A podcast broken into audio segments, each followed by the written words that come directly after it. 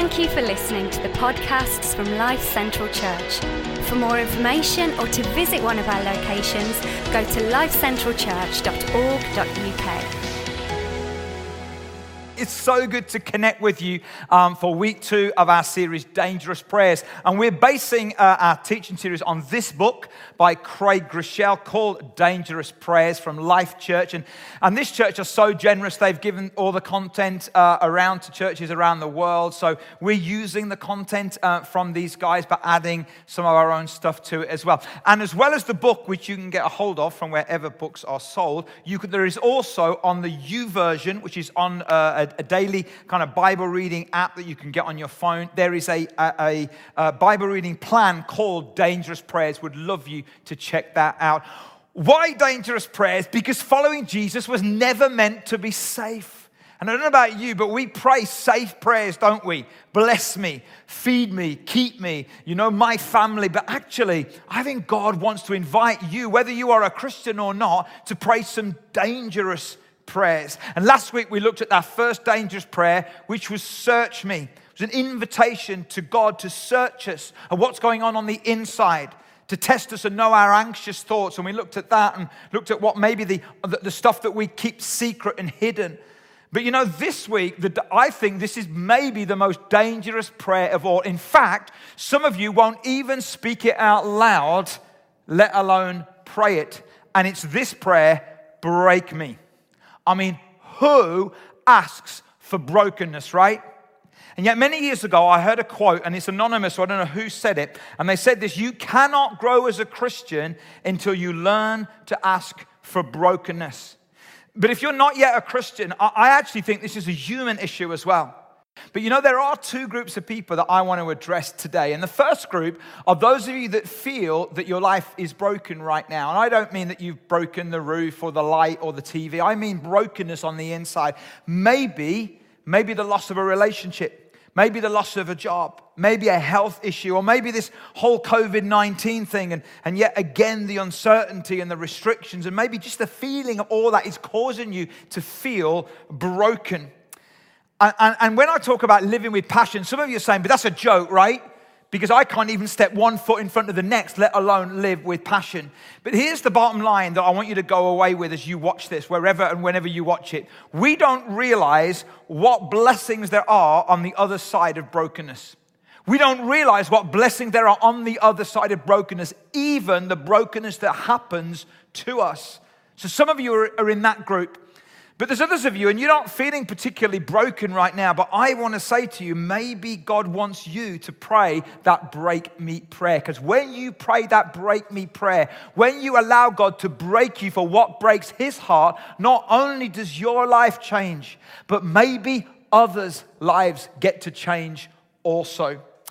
And um, you know, I remember 20 years ago um, uh, going to a conference in, in America, and uh, I was not the leader of this church, I was on the team. And it's fair to say that 20 years ago, during this season, we, there were some difficulties for us as a church. There were some difficulties leadership wise. Um, and then we, our youngest son, Simeon, would recently been diagnosed with, with special needs and disability. And we were trying as a young uh, family to try and get to grips with that. It was very challenging. And then one of my friends, one of the other leaders, a guy called Neil, died of cancer in his early 40s. And I remember going to this conference, the other side of the world, and I was feeling broken broken through conflict, broken through our own pain, broken through the loss of a friend so tragically and so young. And I remember sitting in a church. In fact, I could take you to the very seat that I sat in, where in my brokenness, I prayed the break me prayer.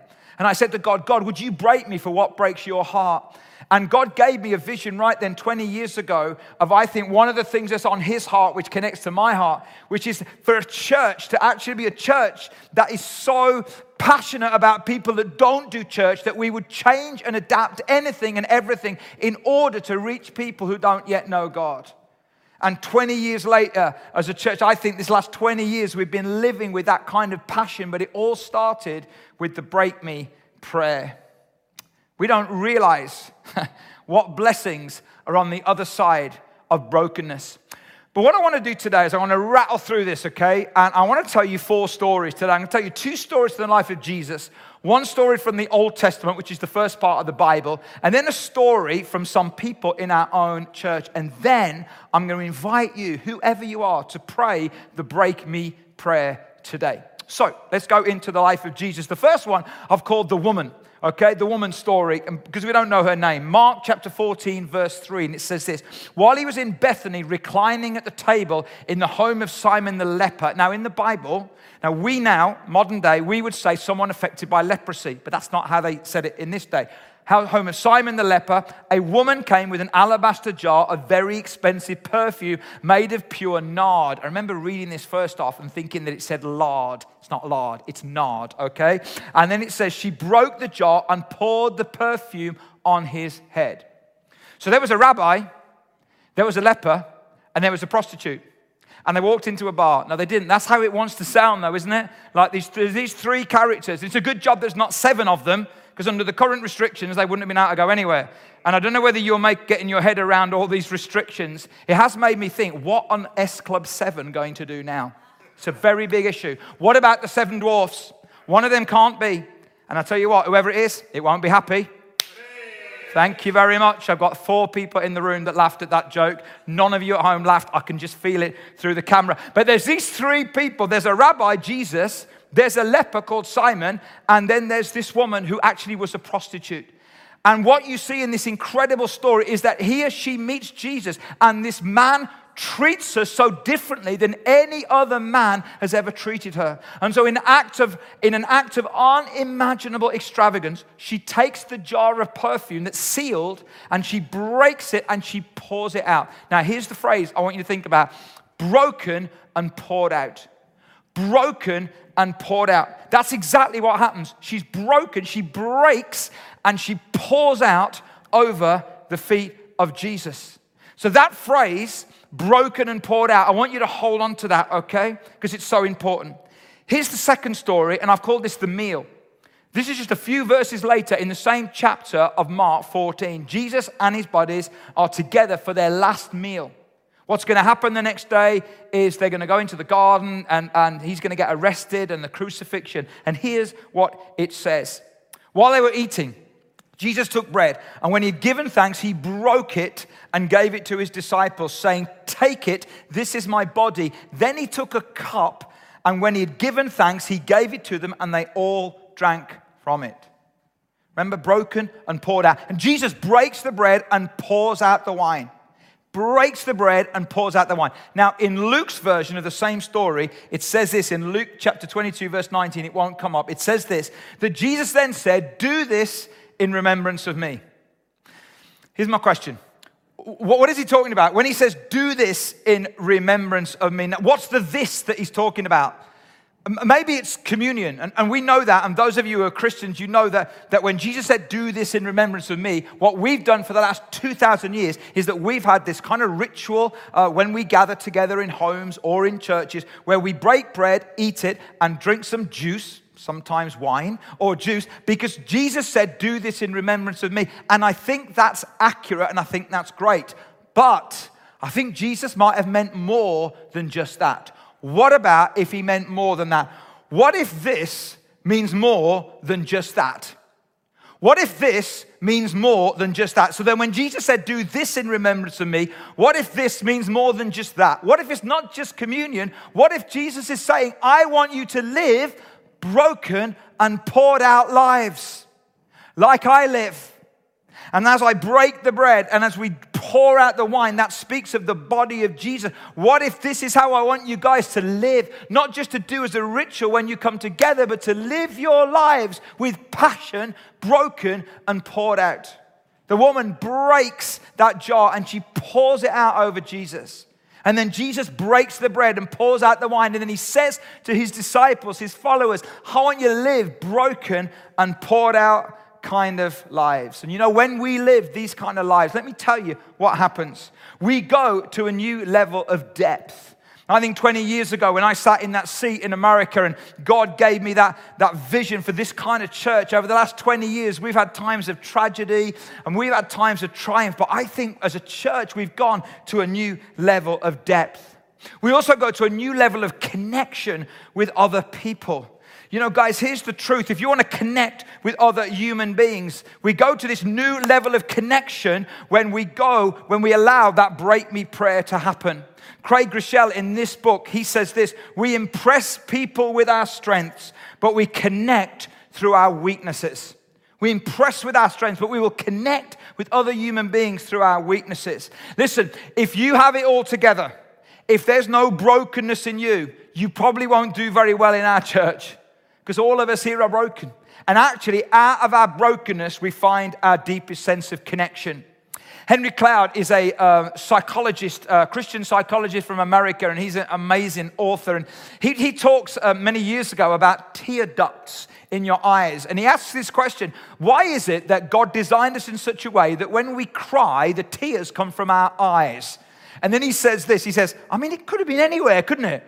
I mean, you could cry and the, tear, the tears could come out your ears or out your belly button. Or I'll stop right there before I get into trouble. But basically, says maybe God put tear ducts in our eyes so that when we cry, we look each other straight in the eye. Connection. You don't realize in your brokenness right now that there is blessing on the other side of that. We've been encouraging people to send stories in to us. In fact, uh, on our website, you can, or, or, you can email stories at lifecentralchurch.org.uk. And some of the stories of God at work have been absolutely inspirational. I want to read one to you. It says this You talked about at times that God needs to break things before he can fix things. And that's exactly what I needed to hear.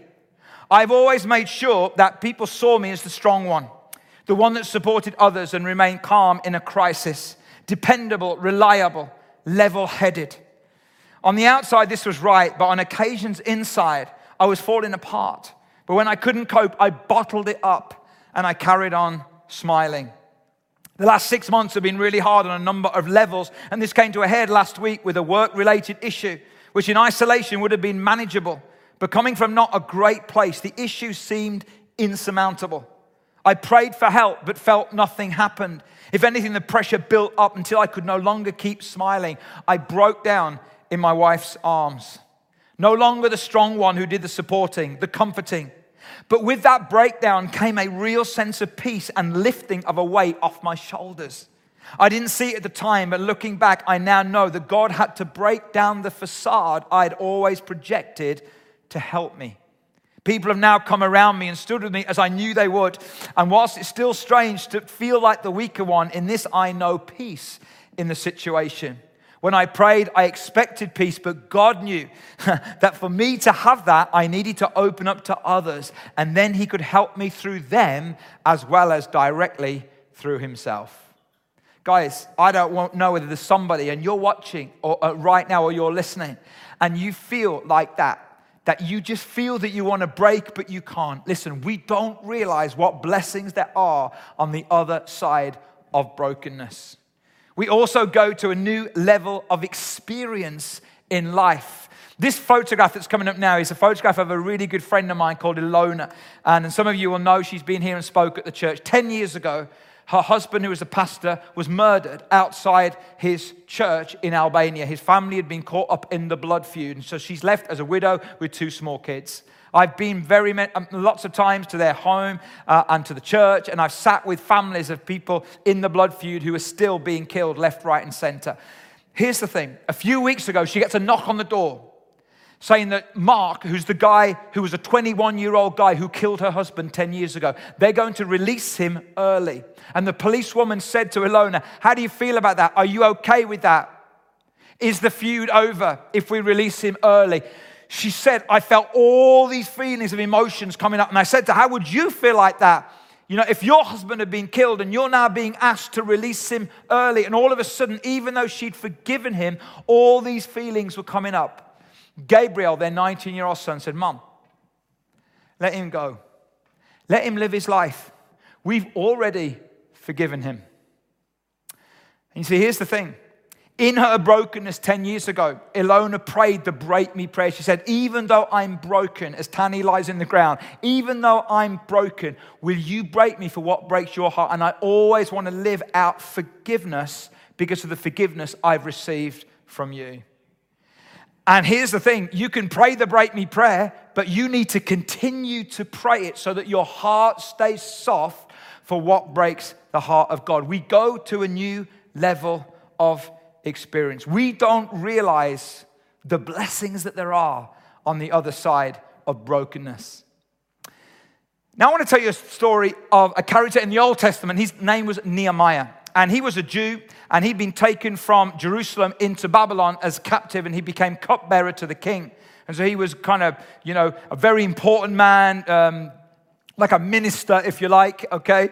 Uh, minister of cops, I don't know what he was. Maybe a badger minister. If those of you that were in the, in the pre service hangout knew what on earth Laura was talking about there, you'd have to check it out later. But anyway, um, Nehemiah is in uh, this court, and all of a sudden, one day, there's some guys from his home city that come to the court, and he hears his own language.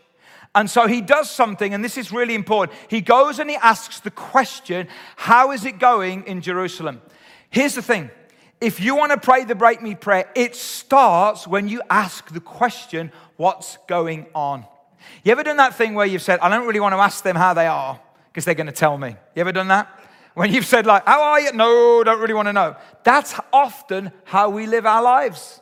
We're so focused on ourselves. We're so safe sometimes. We're so comfortable that we walk around with our fingers in our ears. We don't want to find out what's really going on.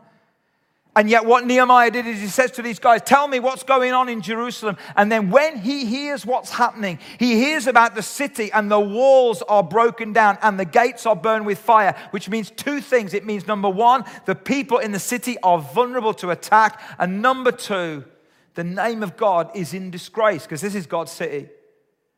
And the Bible says, when he hears this, he is so broken. And it says this in Nehemiah 1, verse 4 When I heard these things, I sat down and wept. For some days I mourned and fasted and prayed before the God of heaven. You see, what had happened is that his heart had been broken for what breaks the heart of God. What breaks your heart, guys? When you hear something or when you see something, what breaks your heart? Is it my iPhone has died? Or there's no Wi Fi, or I've put on a few pounds in lockdown? Or is it something a little bit more important than that?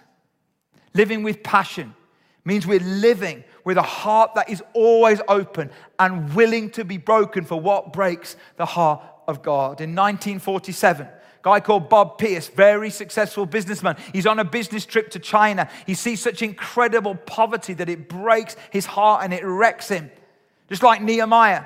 You know, when I heard this, I sat down and wept and I mourned and fasted. But then Nehemiah didn't just do that. Nehemiah got up and did something about it.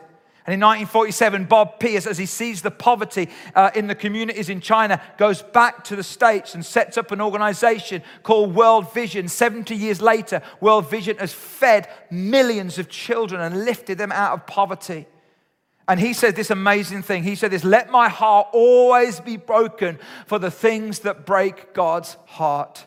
Guys, if you're in Life Central Church and you're part of us, that's got to be one of our mantras as we head through this season, isn't it? Listen, I want people back in the room more than anybody, okay? I would love things to get back to normal, whatever that looks like, but that's not to happen. It's not to get back to normal, but we're to go forward to a new kind of normal. And at the heart of all that, we can pray safe prayers help me, bless me, protect me, or we can pray some dangerous prayers. God, search me so that I'm living with integrity. God, break me so that I'm living with passion. Let my heart always be broken for what breaks your heart? So, what breaks your heart, guys? Just, just as we come into land, maybe it is the plight of the poor. Many of you, like me, I, I've sat in, oh, I've sat in huts in Asia, in India, in, in Africa. I've, I've sat with people uh, in, in colonies of people affected by leprosy, and, and, and it's been the poor that's often broke my heart and wrecked me. Remember the first time I was in one of those experiences, and it was in a November. And so I came back into the Christmas rush, you know, and going to Merry Hill, our local shopping center, and seeing all of this stuff, and just wanting to walk out and not be there. Why? Because my heart had been broken. But on my sixth and seventh and eighth trip, not so much. Because what happens is that we allow God to break our heart, but then it goes self centered again. And then we just, oh, yeah, well, oh, that's the poor. But, you know, just living without, maybe it's the plight of the poor. Maybe it's the situation for young people in our towns and in our cities. I'm so grateful to God for Faith Trust, that is the youth charity that we started here 20 years ago. You know, all the way through lockdown, when many other providers had shut down because they said, oh, we can't do anything, our guys stayed open and connected with some of the most vulnerable young people across our borough, helping them to find hope and help in an incredibly difficult time. And they do that because their heart is always continually broken for what breaks the heart of God. Maybe it's young people. Maybe it's, it's when there's yet another person victimized because of the color of their skin. Maybe that breaks your heart. Or maybe it's, it's the whole rise in mental health that's affecting our, our country and our, and our humanity right now. Or, or maybe it's maybe it's, it's the plight of older folks who, who very rarely get a visit or don't see anybody from one week to the next. Or maybe it's climate change and what we've done with this incredible planet that we've been gifted to by God. Or maybe, like for me, it's when churches turn inwards and grow old and become irrelevant and forget the mission that they're on. What is it that breaks your heart? Because if it breaks the heart of God, it should break our heart also. When Nehemiah prayed the break me prayer, the Bible says he sat down, he wept, he mourned, and he fasted. But then he got up. And in chapter 2, it says he went into the king's uh, presence and his face was sad. Now, you don't know this if you don't know about history, but if you walk into the king's presence with a sad face, you are likely to lose your head. But you know, when you pray the break me prayer, I tell you what, it's what's on the heart of the king rather than on the king here that's most important. And he goes in and he risks his own life. And, it, and the king says, What's going on? And he tells him, and he says, Hey, I want you to send me back. I want you to release me because I've got to go and do something about this. I can't just let my heart be broken. I've got to now get my hands involved also. And he heads back to Jerusalem and he lives with passion. And a city is rebuilt and restored. And it started when somebody prayed the break me prayer. We don't realize what blessings there are on the other side of brokenness. Guys, in a moment, I'm going to invite you, whoever you are, whether you say that you're a follower of Jesus or not, whether you've been a Christian for years or you're not so sure, Wherever you're watching this from, and whenever you're watching it, I'm going to invite you to pray the Break Me prayer in a moment. But before I do that, I want to kind of show you another video piece now. And this is from a, a bunch of people in our church, and we could have found loads of more people to talk about this issue. Because many years ago, God said something to us as a community and to individuals about the need of children who need great homes. And so we have loads of kids who are adopted or who are fostered. And as you listen to some of these guys' stories, you know, you need to know this. This isn't just about, oh, now I want a family. This is about, I want to create something as a safe space for those who are, are our most broken and vulnerable. Who that, because that breaks the heart of God. And if it breaks the heart of God, it's got to break my heart too. One of the families that you're going to watch here, you know, they've had a hundred children come through their home over the years. This blows my mind. And as a church community, we want to be a church where the most broken and the most vulnerable are, are, are, are, welcome because you know what? They add such a lot to us, and we are so grateful for them. Many of the people that you're about to watch now, this journey for them started when they prayed something like a break me prayer. Take a look.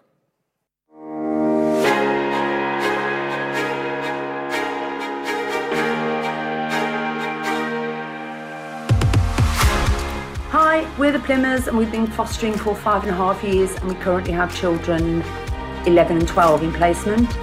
Hi, uh, my name is Dinesh and this is my wife Rita. We've been married for 42 years.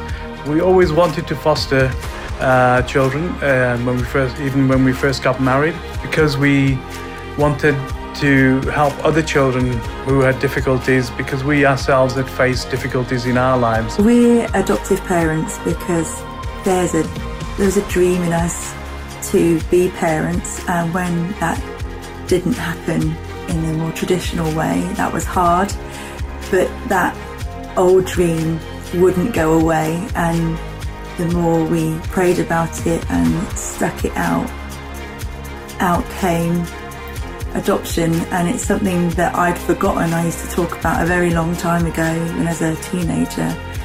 And now we're living it out, and it's beautiful, and it feels like we're doing the will of God. Uh, our journey started about seven years ago when we were searching for God's purpose for us. This led to some dangerous prayers, and He planted fostering on our hearts. We resisted to start with, waiting for the perfect time, and then we had the series Follow at church, which basically told us follow now, uh, there is no perfect time. So that was when we started the assessment process.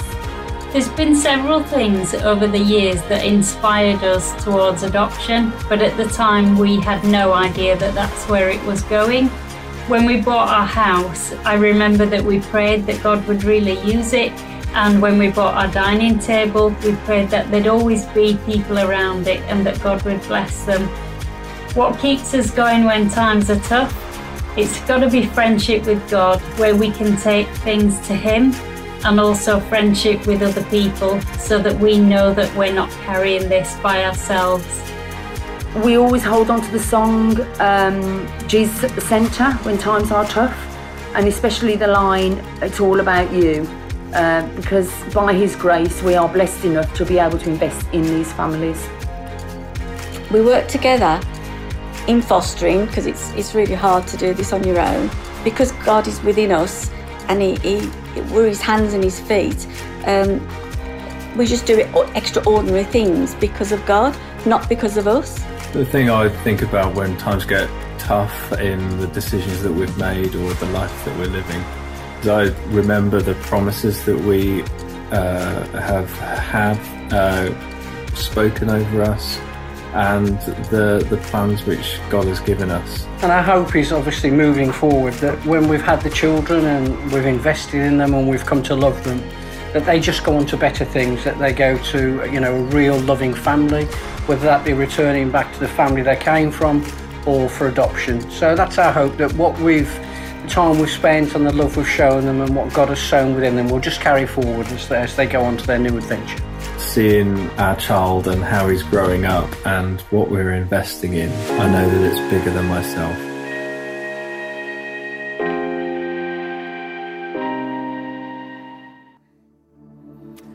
I just love that so much. Uh, uh, and what Nick said at the end there, you know, when you pray that break me prayer, then you end up connecting your life to God's heart and God and your story to his story. And that's always, always much bigger are much more worthy. And so, guys, I want to invite you now, maybe to pray. Are you willing to pray the break me prayer? Maybe some of you are saying, Yeah, but I'm already broken. Like my friend Ilona 10 years ago. You know, with a husband killed, she was broken. But in her brokenness, she said, But God, I still want to pray the break me prayer because I don't want my heart to go cold or hard. I still want my heart to be broken by what breaks your heart. So even if you feel broken right now, I want to invite you to pray the break me prayer with me. But maybe there's some of you and you're shuffling around on your seat right now thinking, oh, when's this going to finish? And oh, is the dinner on? And, and when are we going to go out? Listen, that's all great. But maybe just for a moment, you could just pause and say, God, I want my life to count. And I want my life just to be a life that's all about me and my family. I want my life to be bigger than that. Then you can pray the break me prayer. So, where you are right now, why don't you just, and this is going to feel a bit weird depending on where you are, but maybe just open your hands a little bit, okay? Just, just open, even, even subtly, all right? Or even just on the inside, just open up your heart right now. Let me pray for you. And as I pray for you, why don't you just say to God, God, break me. God, break me for what breaks your heart. And as I'm speaking, I feel the Holy Spirit is speaking to me. Some of you, you prayed this prayer a long time ago. Prayed it a long time ago. And now you realize it's been a long time since you felt that. It's been a long time. You prayed it a long time ago, but life has taken over. Brokenness has taken over. Comfort has taken over. Other things have taken over. And right now, the Holy Spirit is speaking to you to say, Hey, do you remember that? You prayed that and I heard you. Where have you been? Right now, you say, I'm back. I'm back, God. I want to pray the break me prayer again. Let's pray. Jesus, I want to pray for every single person watching or listening to this. Holy Spirit, may they hear your voice, not mine, but your voice right now. Break me, God. Break my heart for what breaks yours. Thank you, God, that your heart was broken over me. God, let my heart be broken over what breaks your heart in Jesus' name. Amen. Guys, while we're singing this final song together, or this, this last, last but one song together, hey, if you want prayer, you know, if God has spoken to you right now and you want someone to pray with you or for you, then the links in the chat are going to open up uh, underneath this, and whatever platform you're watching on, and you can go and access prayer right now. And you know, as we sing this final song, or last but one song, keep saying that together, um, there's a great line in this song, and it literally says this Break my heart for what breaks yours. And when we come to that line in the bridge, I want to encourage you not just to sing it out, but to pray it out. It's a dangerous prayer. Why should we pray dangerous prayers? Because following Jesus was never meant to be safe. This is Hosanna.